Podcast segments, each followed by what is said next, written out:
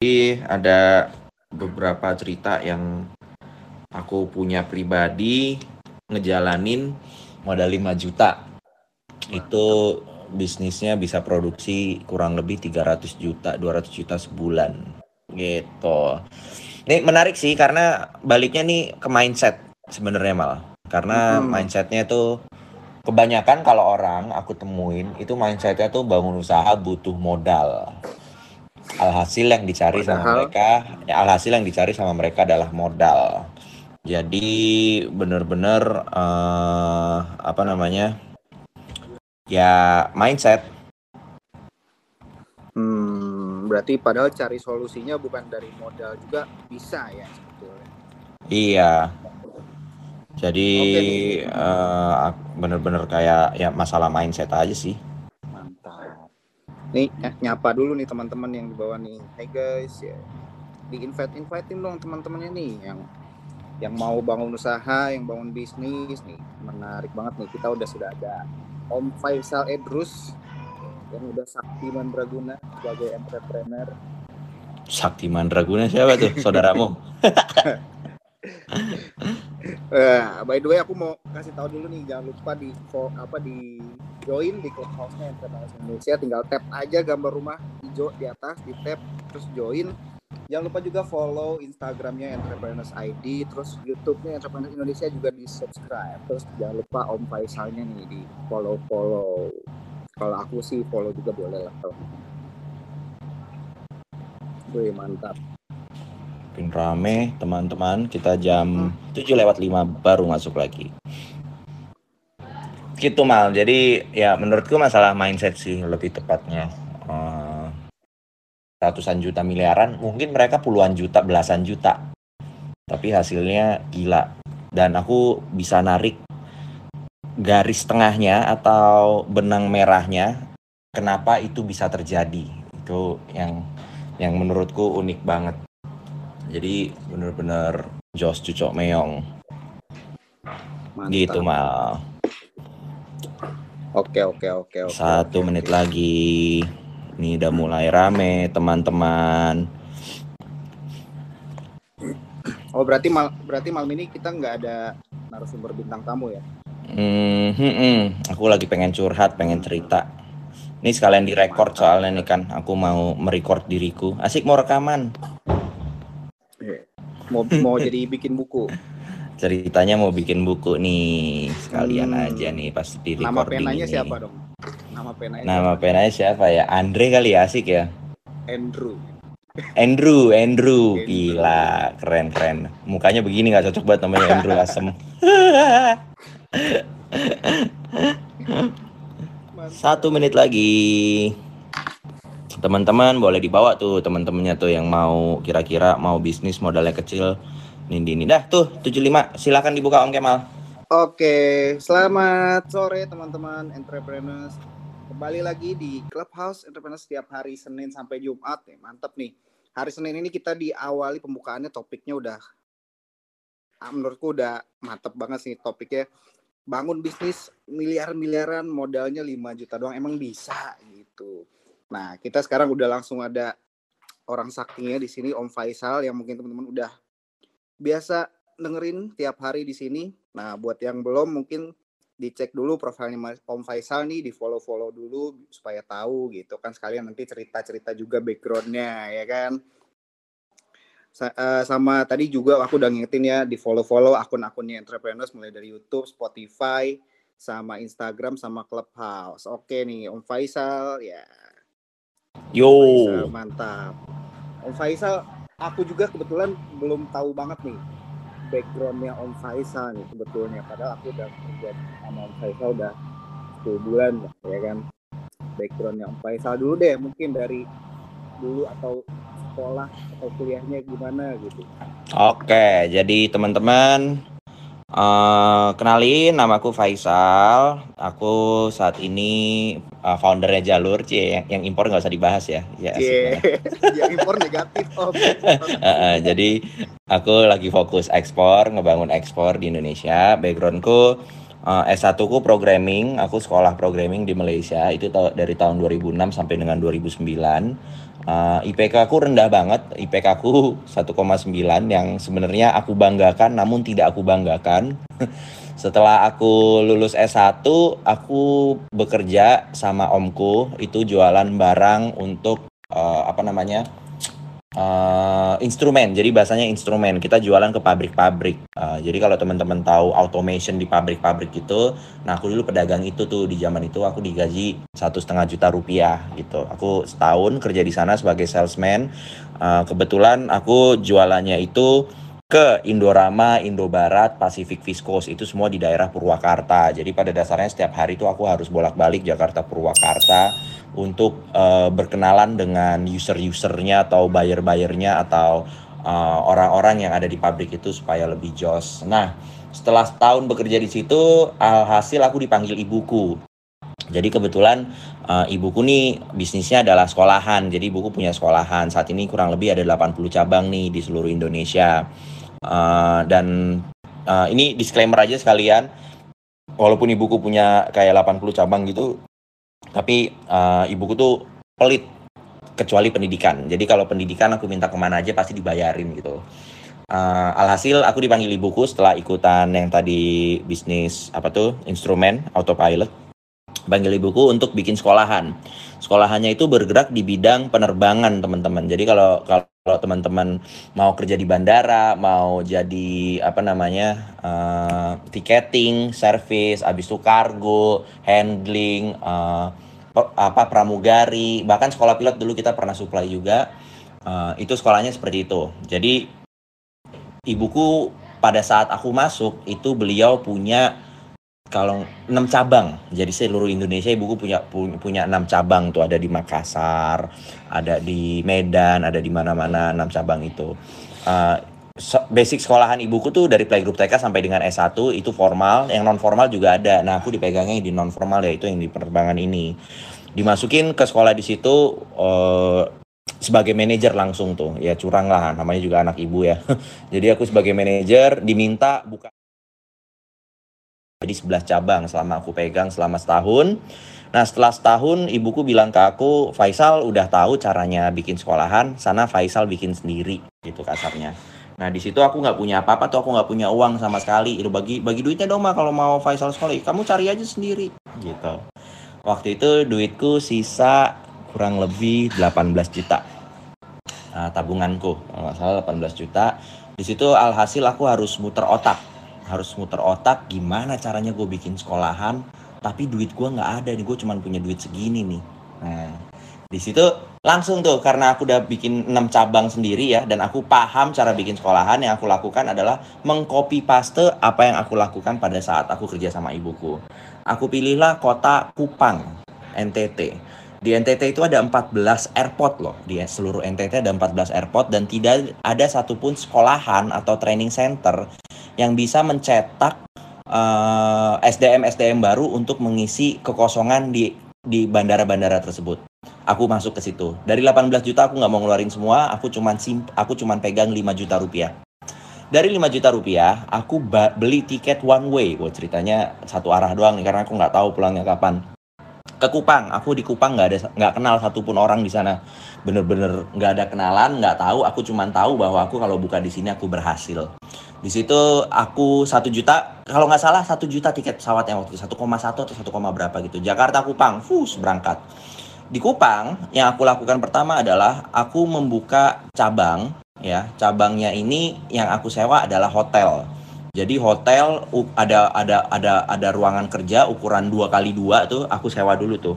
Itu sewanya seingatku 2 juta rupiah.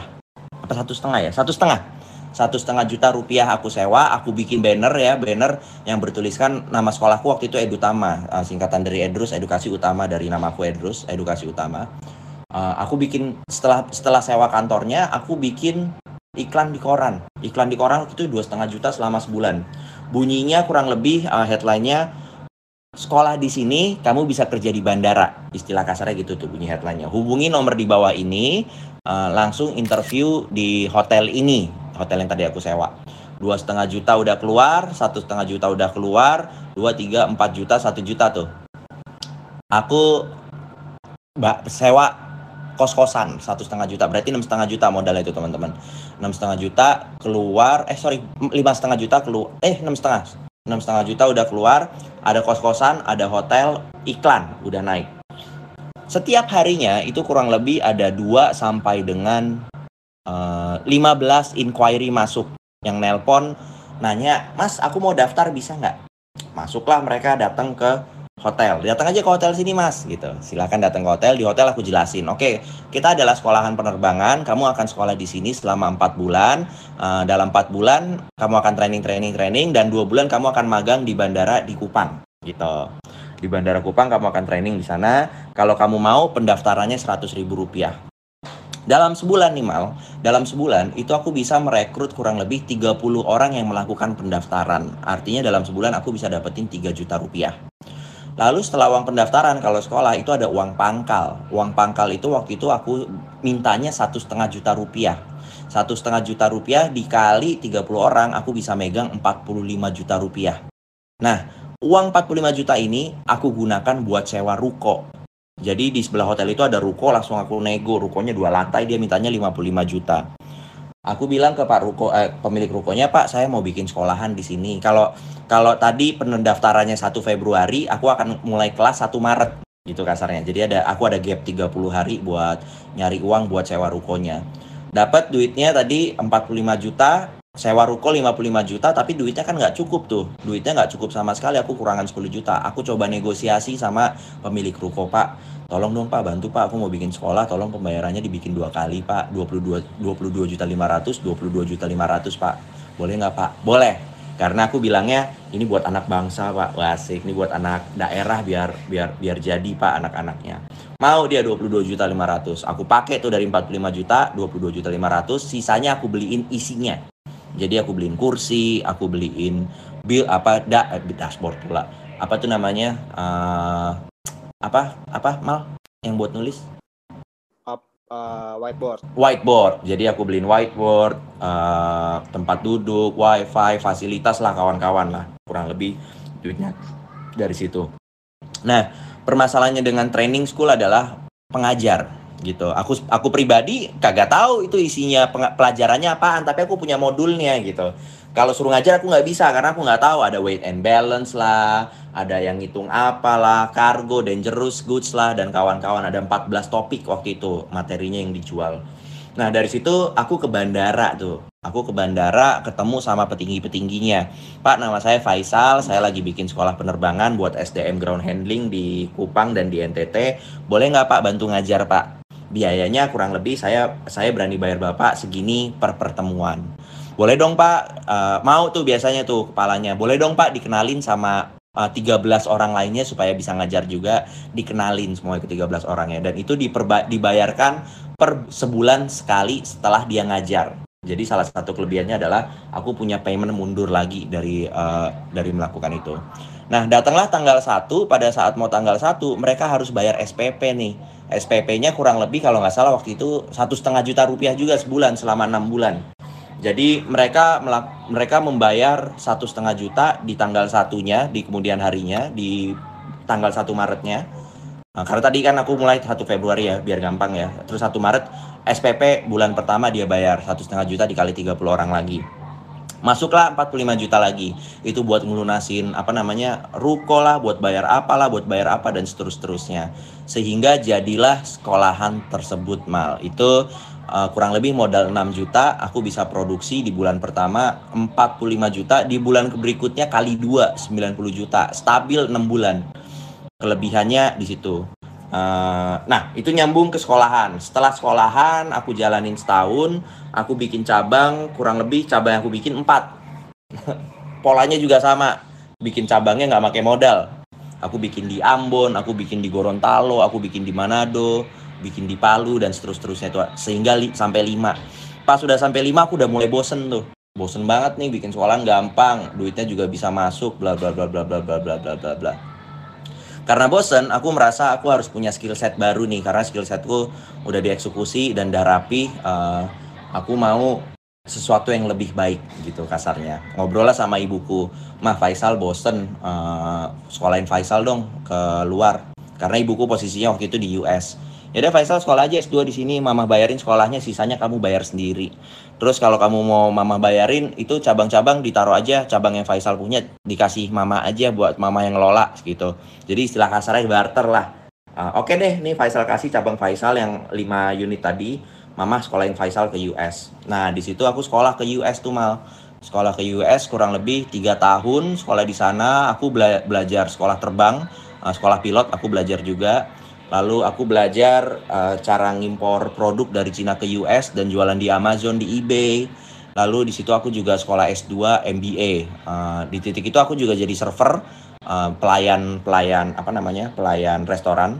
Di titik itu aku juga kerja di pabrik sebagai operator mesin. Itu menarik banget tuh karena kerja di situ aku dibayar kurang lebih uh, 11 dolar sejam. Aku kerja 8 jam jadi gajiku sehari 88 US dollar. Tapi aku nggak betah banget tuh melakukan kerjaan yang sama terus menerus. Alhasil nggak jalan. Di US aku juga jadi fotografer karena kebetulan hobi motret pas aku kuliah satu juga jadi fotografer wedding. Uh, pas S2 aku uh, fotografi lagi. Uh, nggak kencang sih maksudnya emang karena hobi senang aja pengen punya portfolio orang bule kan keren banget. Nah selesai sekolah S2 dari sana aku balik ke Indonesia. Aku punya tiga ide bisnis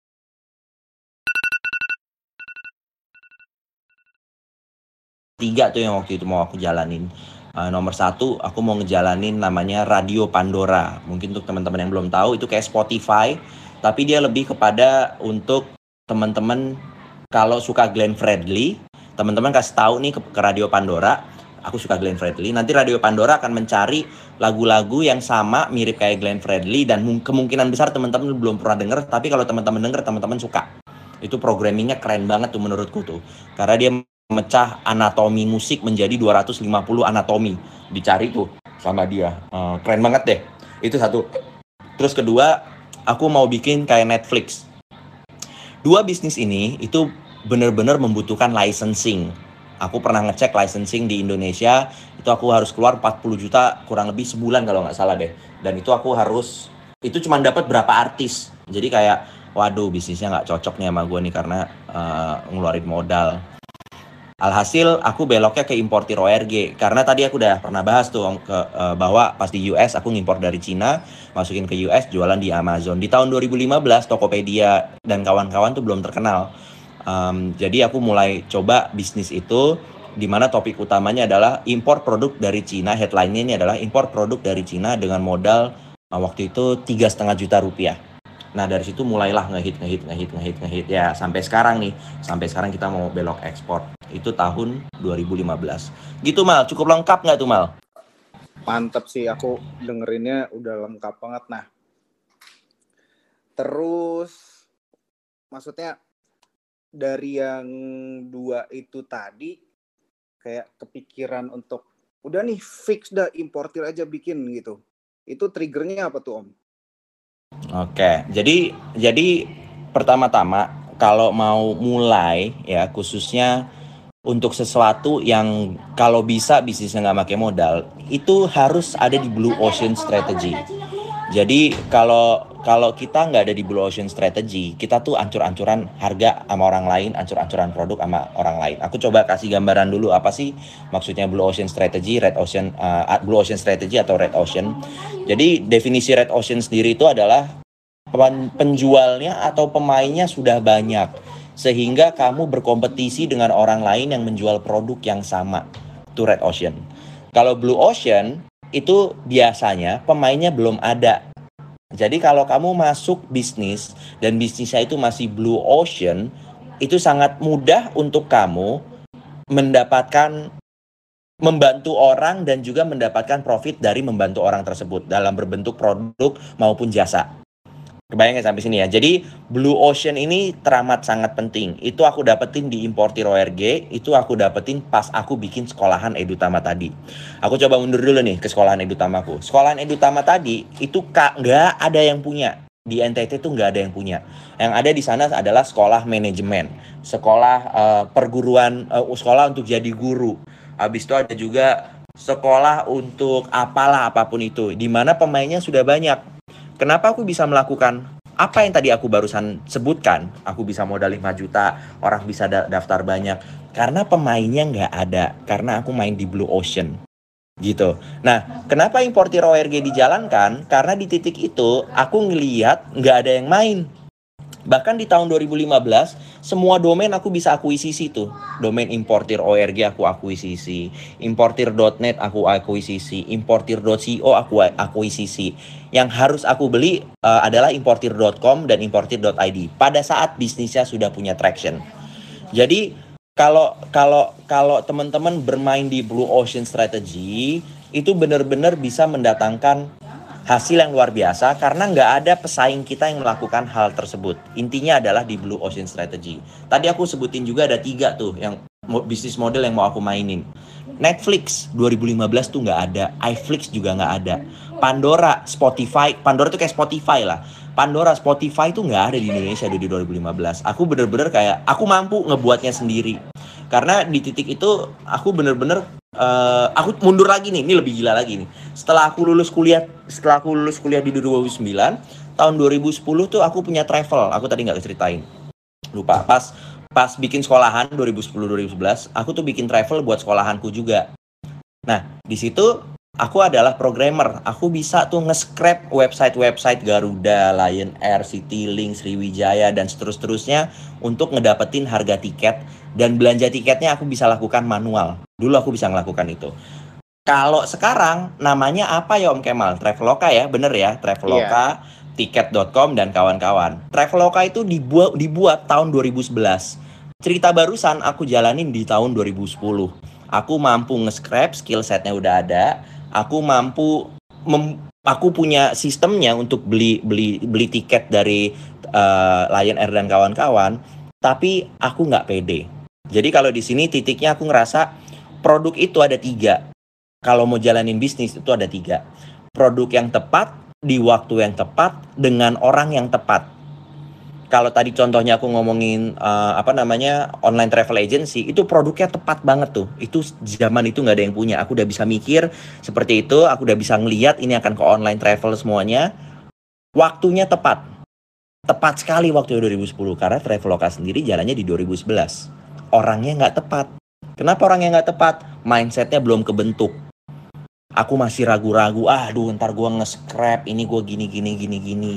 Ntar apalah masalah. Yang harusnya belum aku pikirin, aku pikirin. Itu bodohnya aku zaman dulu tuh.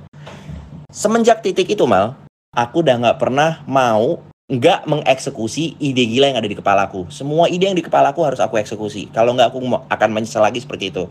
Kalau andai kata mindsetku tepat tuh zaman itu, bisa dikatakan entah Traveloka entah tiket.com itu menjadi salah satu babyku tuh. Jadi uh, balik lagi ke yang tadi aku sebut Blue Ocean Strategy. Itu udah aku sebutkan tadi di masalah uh, online ticket agency, aku sebutin juga di sekolah training uh, apa namanya tadi uh, Edutama, Edu Edu Edukasi Utamaku dan juga aku sebutkan lagi pada saat aku bangun importir ORG. Jadi yang penting adalah Blue Ocean Strategy Om Kemal. Ini aku tambahin deh kalau mau lebih gila lagi nih, untuk teman-teman yang baru mau bangun bisnis, coba pikirin deh, ini kalau gue jalanin ini 30 tahun ke depan, gue menjadi king kategori nggak di titik ini? King kategori itu apa artinya? Kalau teman-teman mau minum, pasti kesebutnya aqua, air putih. Kalau teman-teman mau ngomongin misalkan ini, test pack, pasti pemikirannya semua sensitif. Eh, kenapa aku barusan mikir gitu karena aku baru tahu hari ini istriku ha uh, hamil lagi. Habis itu uh, kalau mau ngomongin apa pun pasti itu udah ada king kategorinya. Jangan main di situ. Kalau 30 tahun ke depan teman-teman tidak bisa menjadi king kategori, aku saranin jangan masuk ke bisnis tersebut. Cari model bisnis yang lain yang bisa teman-teman jalanin 30 tahun dan teman-teman bisa menjadi king kategori. Itu baru teman-teman jalanin Gitu mal. Jadi Blue Ocean Strategy mal. Keren keren. Berarti eh, sebenarnya aku itu juga kayak pernah baca sih kayak dari bukunya siapa namanya Peter Thiels judulnya Zero to One. Jadi memang kalau ngebangun bisnis itu cari gapnya yang memang kita benar-benar baru ciptain dan gak ada yang lain yang yang punya gitu. Jadi kita bisa jadi leader, bisa jadi king kategori. Ini udah mindsetnya udah pas banget nih Om Faisal nih, emang dari dulu kali ya.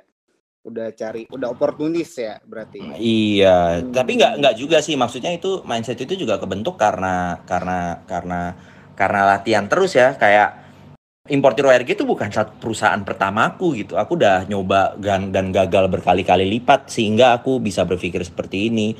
Aku juga udah tahu rasanya kalau teman-teman mungkin di sini mau bisnis pakai modal juga aku mikirnya seperti itu dulu.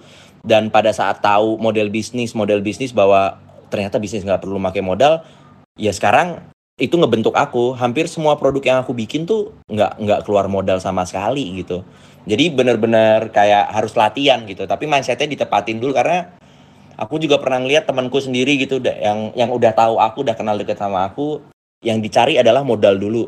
Setahun ke depan aku ketemu lagi dia masih nyari modal, padahal lu bisa ngelakuin banyak hal setahun gitu. Jadi hati-hati yang kamu pikirkan gitu loh. Gitu mal. Oh termasuk juga tadi yang kayak nyesel itu kan ide gila nggak dijalanin nyesel juga tuh ya. Benar. Jadi ya blue ocean lah intinya lah. Blue ocean. Jadi intinya teman-teman kalau bisa usahain cari bisnisnya yang blue ocean yang memang belum ada gitu. Jadi ciptain pasar baru supaya bisa jadi uh, market leader istilahnya atau tadi king kategori oke. Nah terus uh, sebetulnya untuk kayak bisa nyari tahu itu blue ocean atau enggak tuh nyari datanya gimana om?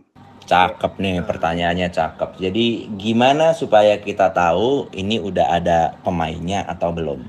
Banyak sebenarnya tools yang bisa dipakai di luar sana dan juga itu harus bisa di localize ke Indonesia. Contoh paling gampang kalau mau ngelihat sesuatu.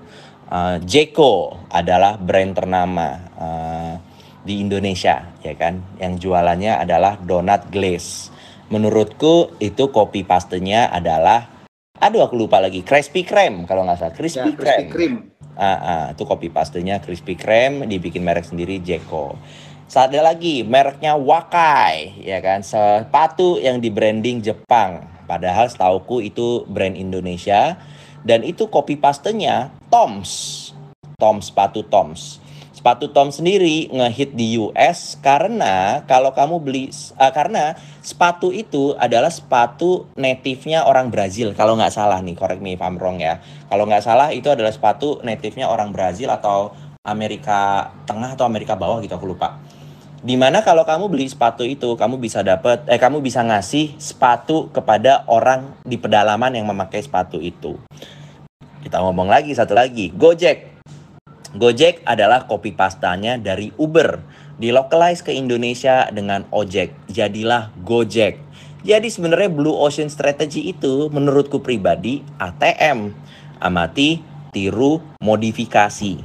Maksudnya gimana lagi tuh Mas Faisal kok bisa ATM? Hampir nggak ada di dunia ini inovasi yang baru. Semuanya adalah ganti, semuanya adalah gimana ngomong ya? Semuanya adalah modifikasi-modifikasi dari yang sudah ada dan melokalize ke pasar yang mau dima yang mau dimasukin. Itu menurutku bener-bener kayak nggak ada lagi kamu mau inovasi apa di dunia ini gitu. Mau bikin pesawat ya udah ada ya bisa terbang. Mungkin inovasi juga roket tuh. Roket roket juga udah ditemuin duluan sebelum Elon Musk. Elon Musk ATM aja tuh dibikin seperti itu. Jadi pada saat teman-teman memahami ATM, teman-teman bisa mencari sumbernya. Mari kita bahas sumbernya dari mana.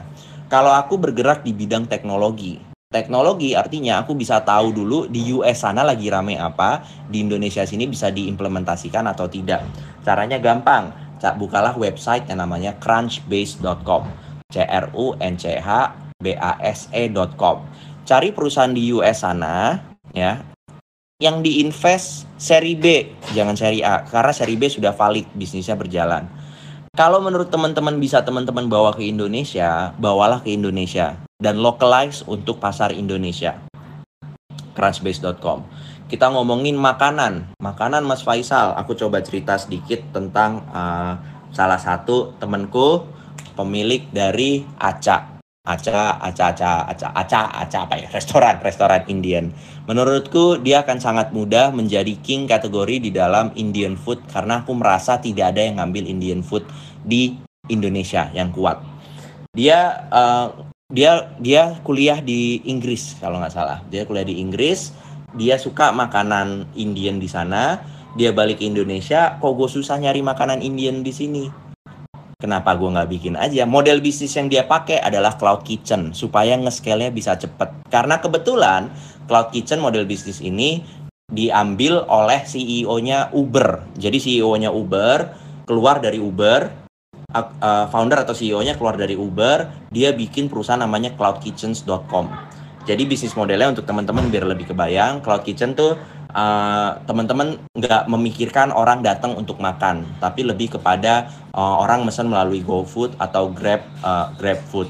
Nah, dia memiliki saat ini 11 titik di Jakarta. Sehingga pada saat dia ngebrand masalah Aca untuk menjadi king kategori dalam bisnis makanan uh, Indian, dia menjadi king kategorinya dengan metode cloud kitchen. Modalnya lebih sedikit dibanding ngebangun satu restoran dia nggak mau franchise. Keren banget nih cara mikirnya. Blue Ocean juga. Nah, teman-teman bisa juga mencari-cari untuk makanan Blue Oceannya ke mana. Buka coba namanya trendhunter.com. T R E N D H U N T E R.com. Trendhunter.com. Di situ bisa teman-teman pilih banyak hal, nggak cuma makanan. Bisa juga gadget, bisa juga uh, uh, fitness. Jadi alat fitness apa yang lagi rame, bisa juga pets, alat pets apa yang lagi rame dan kawan-kawan bikin brandnya masukin ke Indonesia. Halnya juga serupa tuh sama yang tadi aku sebutkan. Nah, kalau teman-teman permain adalah pemain pemain marketplace ada juga di luar sana. Di luar sana sebutannya adalah junglescout.com, J U N G L E S C O U T.com. Itu adalah tools analitik untuk mencari produk yang lagi rame di Amazon cari yang lagi rame di Amazon, nggak mungkin hal tersebut nggak rame di Indonesia. Nggak rame di yang rame di Indonesia awalnya pasti dari Jakarta.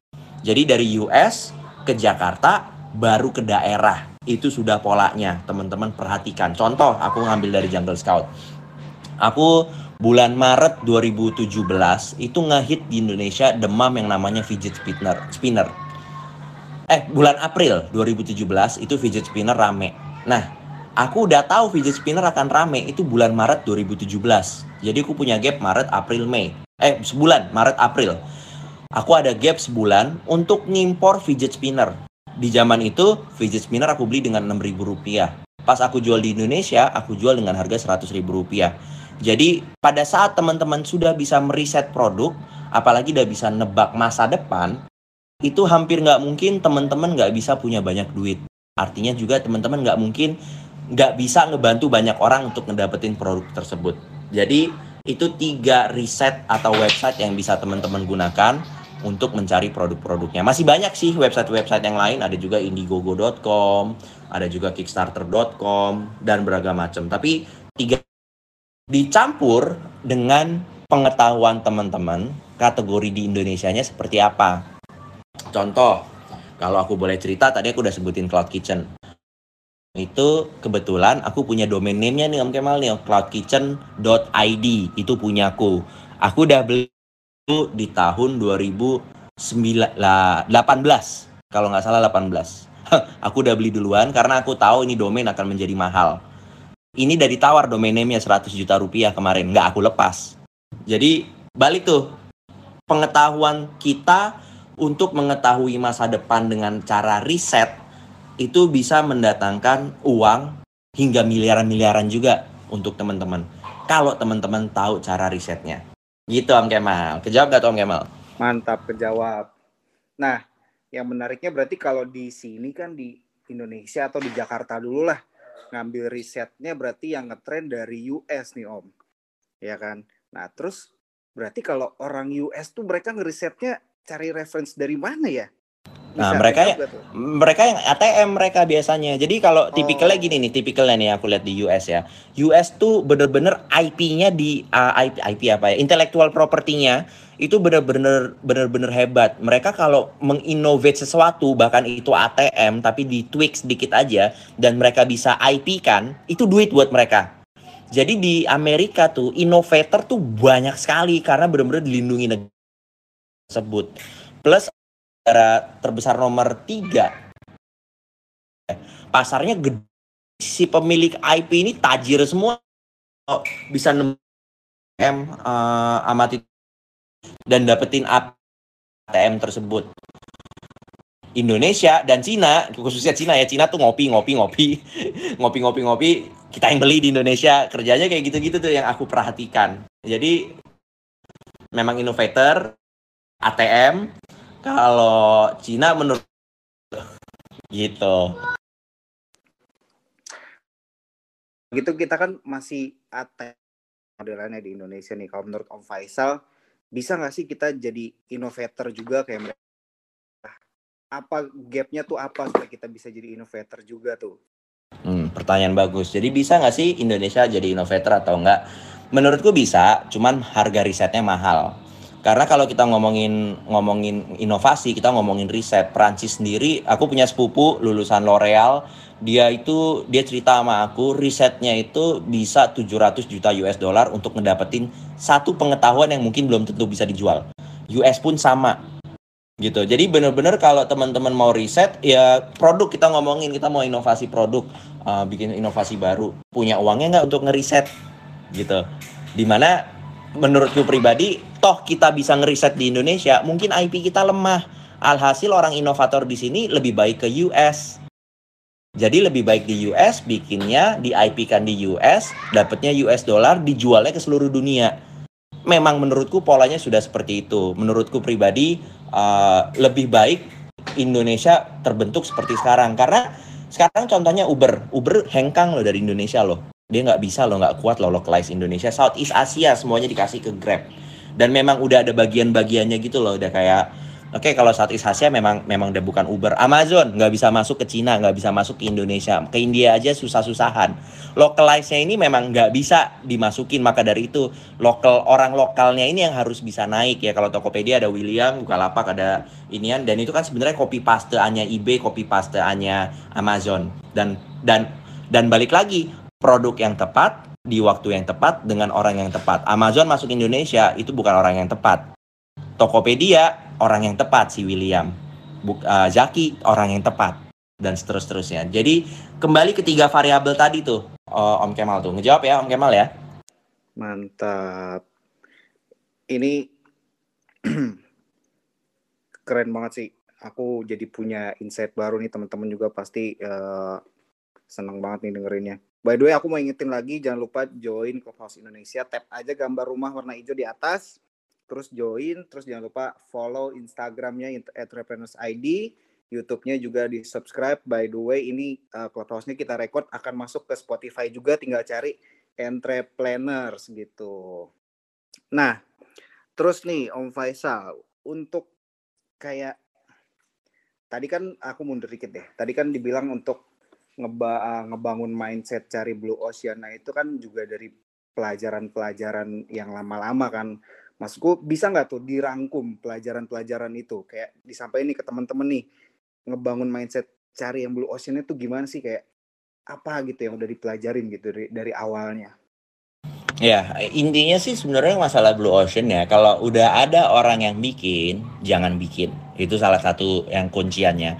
Kalau uh, contoh di, di kantorku aku punya tim programmer kurang lebih 35 orang. Kita hanya mendevelop sesuatu yang tidak ada di dunia uh, yaitu kebetulan di sini aku ada jalur.com, jalor.com, platform buat ekspor. Uh, aku ada juga importir.com, platform buat impor dan itu tidak ada di dunia. Aku aku aku benar-benar ngebikin hal tersebut.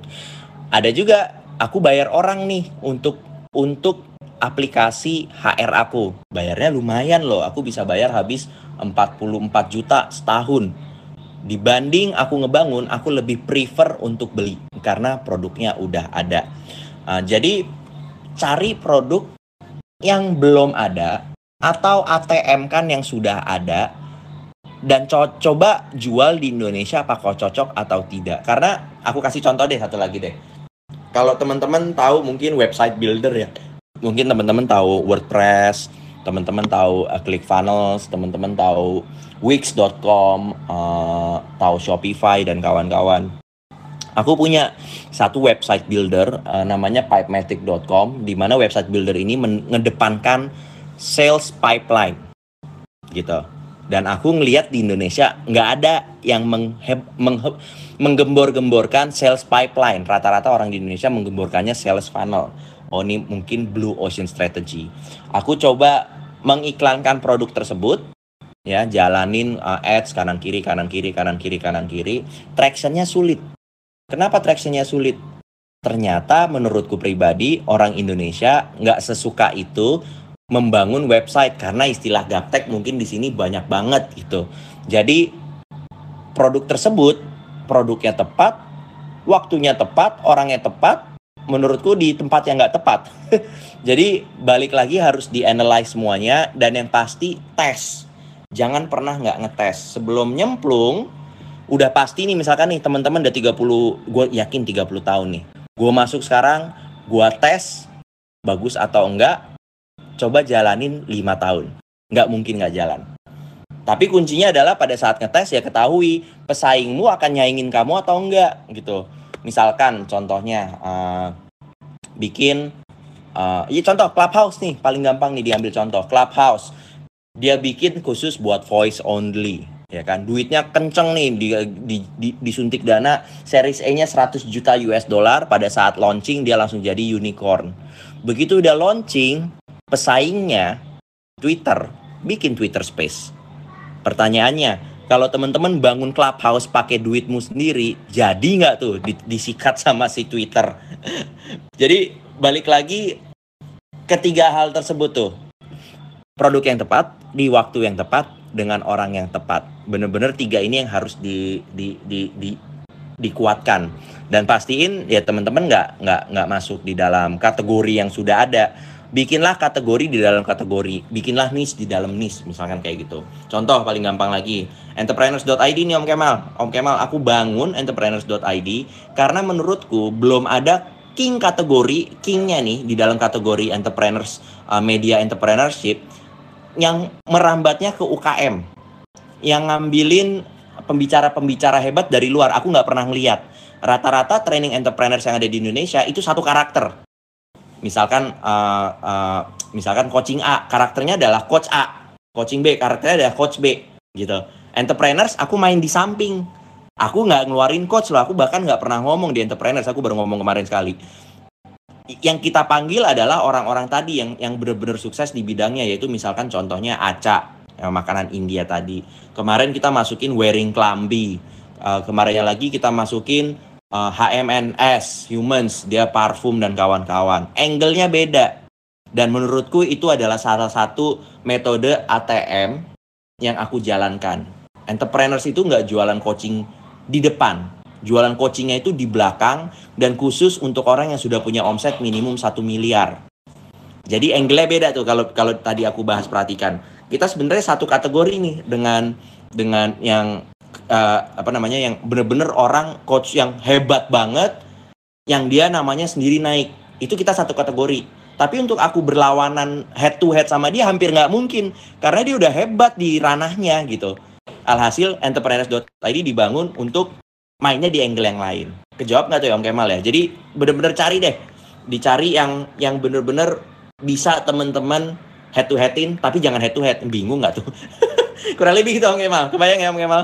Ya berarti dicari uh, yang agak ke sampingnya dikit, tapi mungkin bisa jadi tingkat kategori juga gitulah ya. Betul. Nah, niche within niche tuh tuh menarik tuh menurutku. Hmm, mantap. Nih udah 1945 nih Om Faisal kita mau buka sesi tanya jawab nih Om? Hmm, boleh. Boleh, boleh. Ya, berarti ah, teman-teman nih yang pengen tanya-tanya ke Om Faisal langsung raise hand aja. Tadi aku lihat siapa ya, sekarang udah diturun. Ah, mantap nih langsung ada yang hand dua orang. Aku invite dulu. Oke, halo Tante Hernita, halo Om Vince. Halo. Hai. Tante Hernita, Halo. silakan Tante Hernita. Silakan Tante Hernita, monggo. Oke, aku duluan ya. Uh, malam Mas Faizal. Selamat malam. Kita bertemu di streaming yang acaranya sama Wiring Klambi. Jadi dari tadi aku nyimak sebenarnya udah dengerin kemarin. Thank you iya, sama. Ini lagi.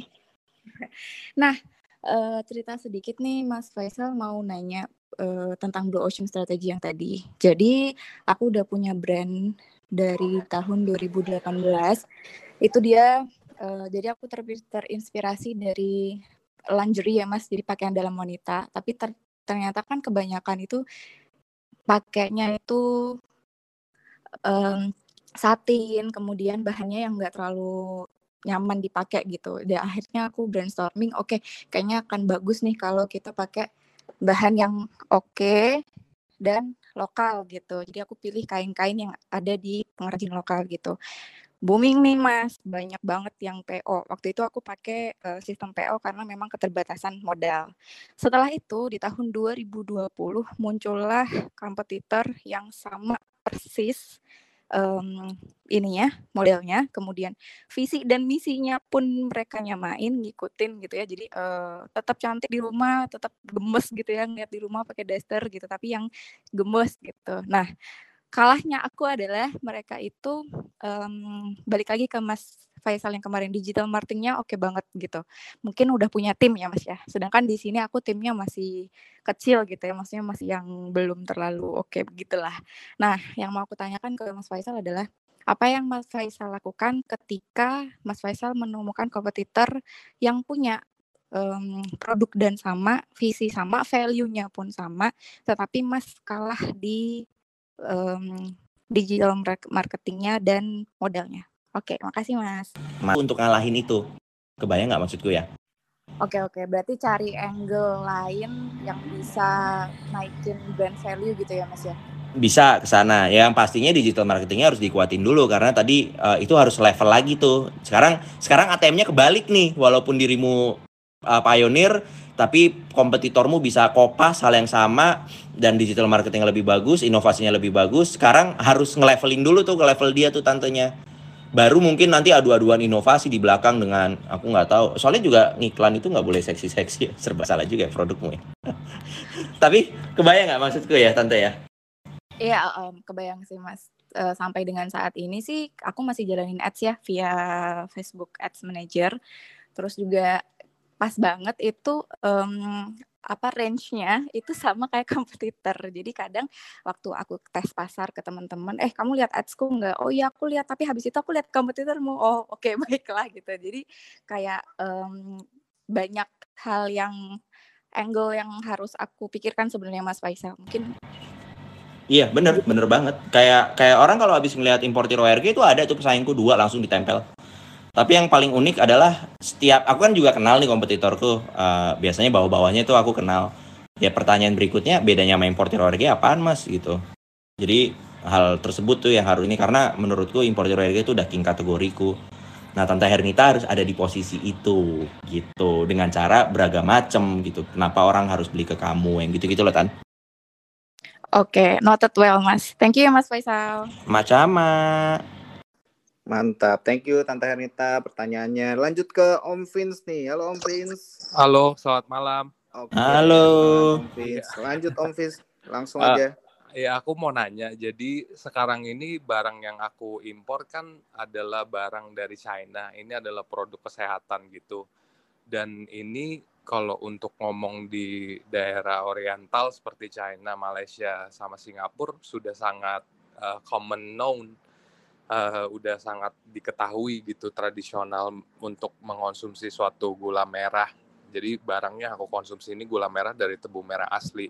Nah, aku masih antara bingung dari tadi yang didengar uh, sharing dari Mas Faisal, apakah produkku ini termasuk barang yang blue ocean?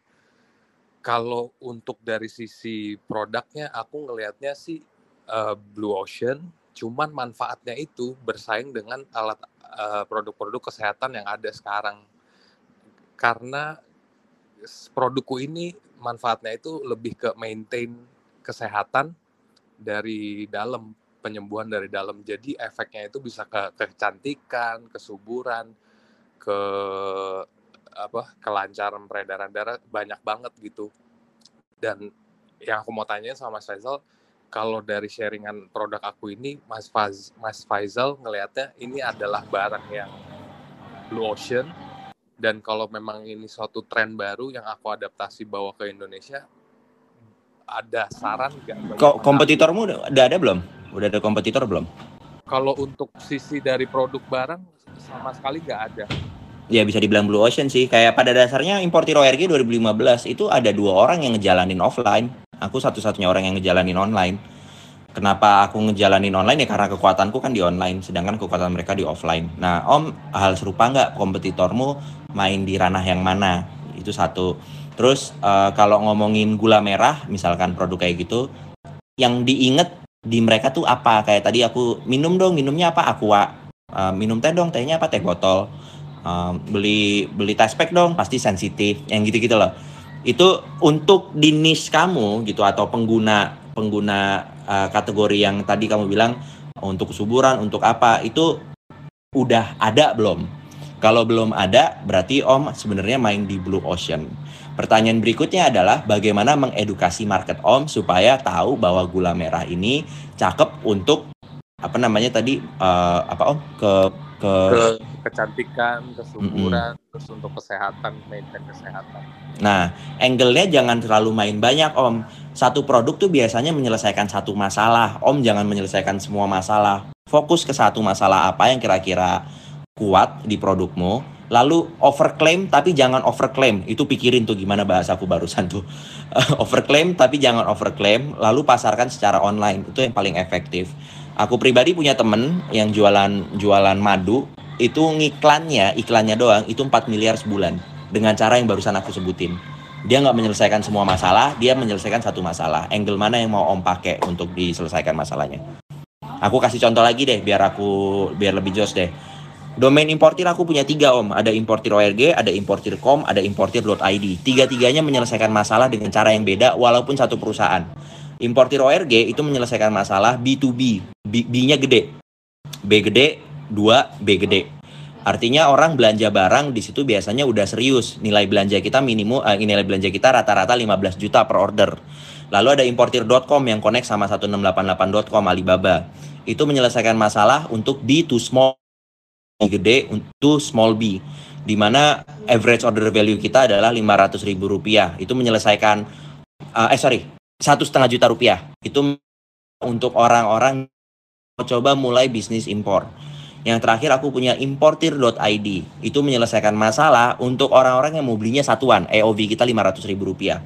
Itu tiga klaim aja aku harus ngebikin di tiga brand atau tiga kategori berbeda supaya orang benar-benar paham oke okay, ini menyelesaikan masalah ini ini menyelesaikan masalah ini ini menyelesaikan masalah ini.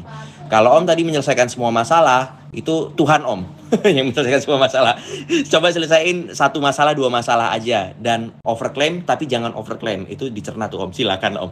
Ngejawab kayak om Uh, se se sebagian lumayan kejawab sih Om. Jadi aku mungkin harus spesifik ke satu manfaat dan lebih sekarang yang aku lumayan bingung karena juga lumayan baru adalah bagaimana eh, mengedukasi orang supaya minum gula merah ini tuh untuk maintain kesehatan. Iya banyak sih sebenarnya sih. Uh, uh, nih cerita lagi nih temanku nih. Temanku bisa nge-spend 78 miliar setahun buat ngiklan di Facebook. Itu untuk mengedukasi marketnya supaya minum produknya dia. Dia ambil um, ambil angle-nya kecantikan. Dan dia berani rugi 500 juta di depan untuk hanya branding.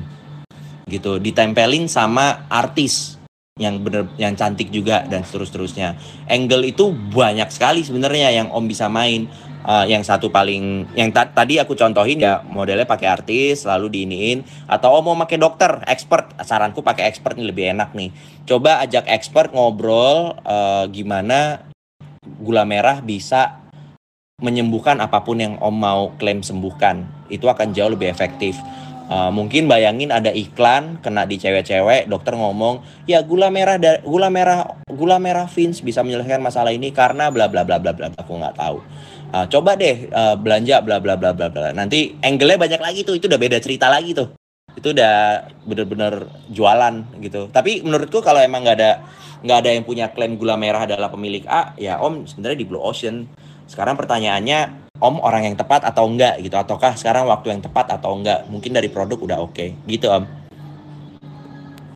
Oke okay, siap thank you so much Om Faisal sama-sama Om mantap Thank you Om Vince pertanyaannya Lang Thank langsung you. nih ke Tante Cynthia nih. Halo Tante Cynthia. Dah. Halo. Halo Eh, Tante halo. Cynthia. Ya, boleh dilanjut langsung aja pertanyaannya. Eh, selamat malam. Selamat malam.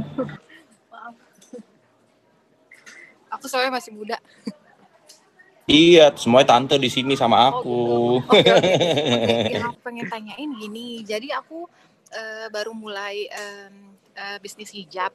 Cuman karena eh, yang aku lihat eh, muslim itu kan banyak, tapi aku nggak mau pasar di sini, tapi eh, maunya di Jerman karena dulu aku nggak dulu sih, baru eh, kemarin pulang dari Jerman, terus aku mikir kok di Jerman kayaknya banyak banget yang pakai hijab, tapi kayaknya kesusahan itu untuk eh especially untuk orang Indonya ya.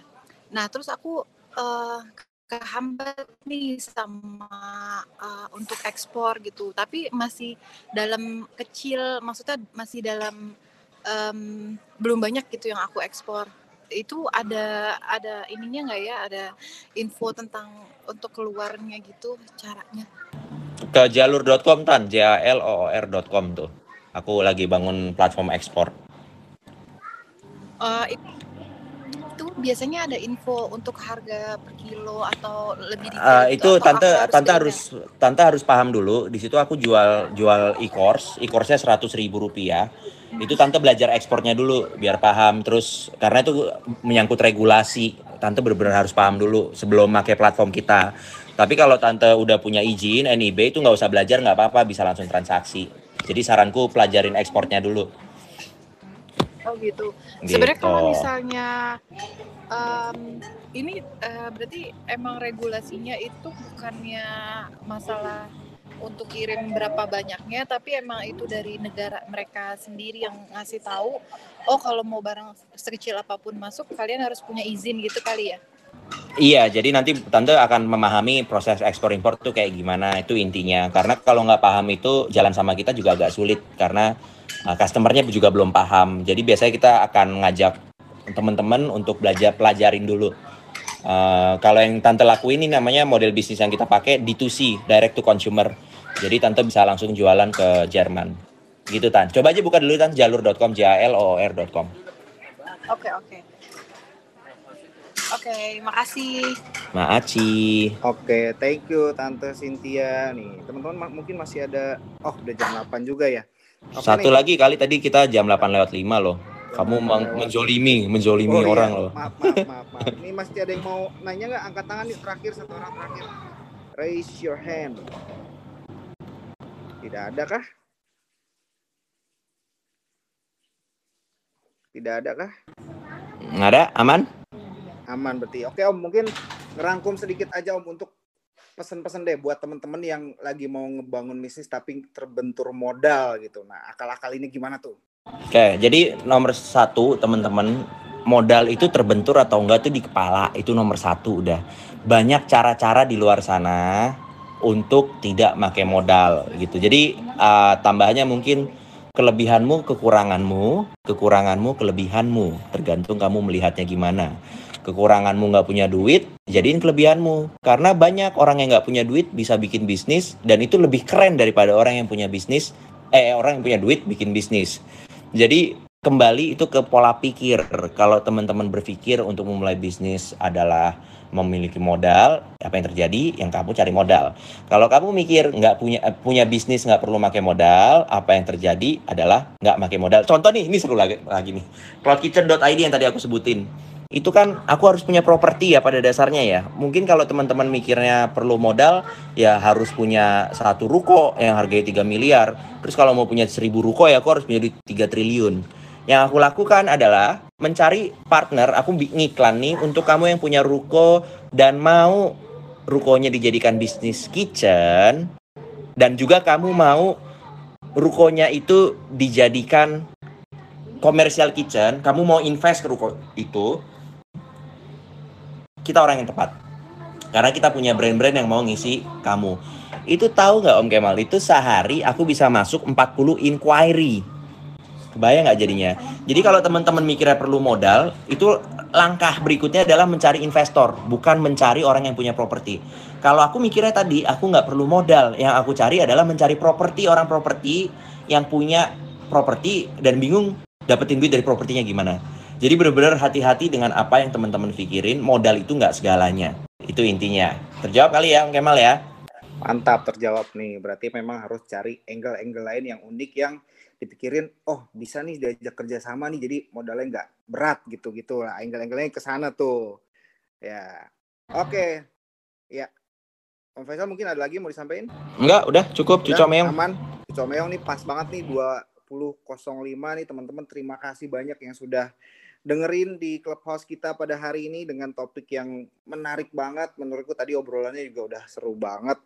Terus uh, jangan lupa kita setiap Senin sampai Jumat ada clubhouse. Setiap Senin sampai Jumat jam 7 malam sampai jam 8 malam jadwalnya satu jam yang akan menghadirkan entrepreneurs entrepreneurs sakti di Indonesia dengan topik-topik yang menarik juga. Terus jangan lupa di join aja clubhouse clubhouse-nya entrepreneurs Indonesia, tap aja yang gambar rumah di atas, terus join Terus follow juga Instagramnya Entrepreneurs ID sama YouTube-nya juga di subscribe. By the way, kalau mau dengerin rekaman Clubhouse-nya juga ada di Spotify tinggal cari Entrepreneurs Podcast. Jangan lupa di follow-follow juga nih Om Faisalnya nih.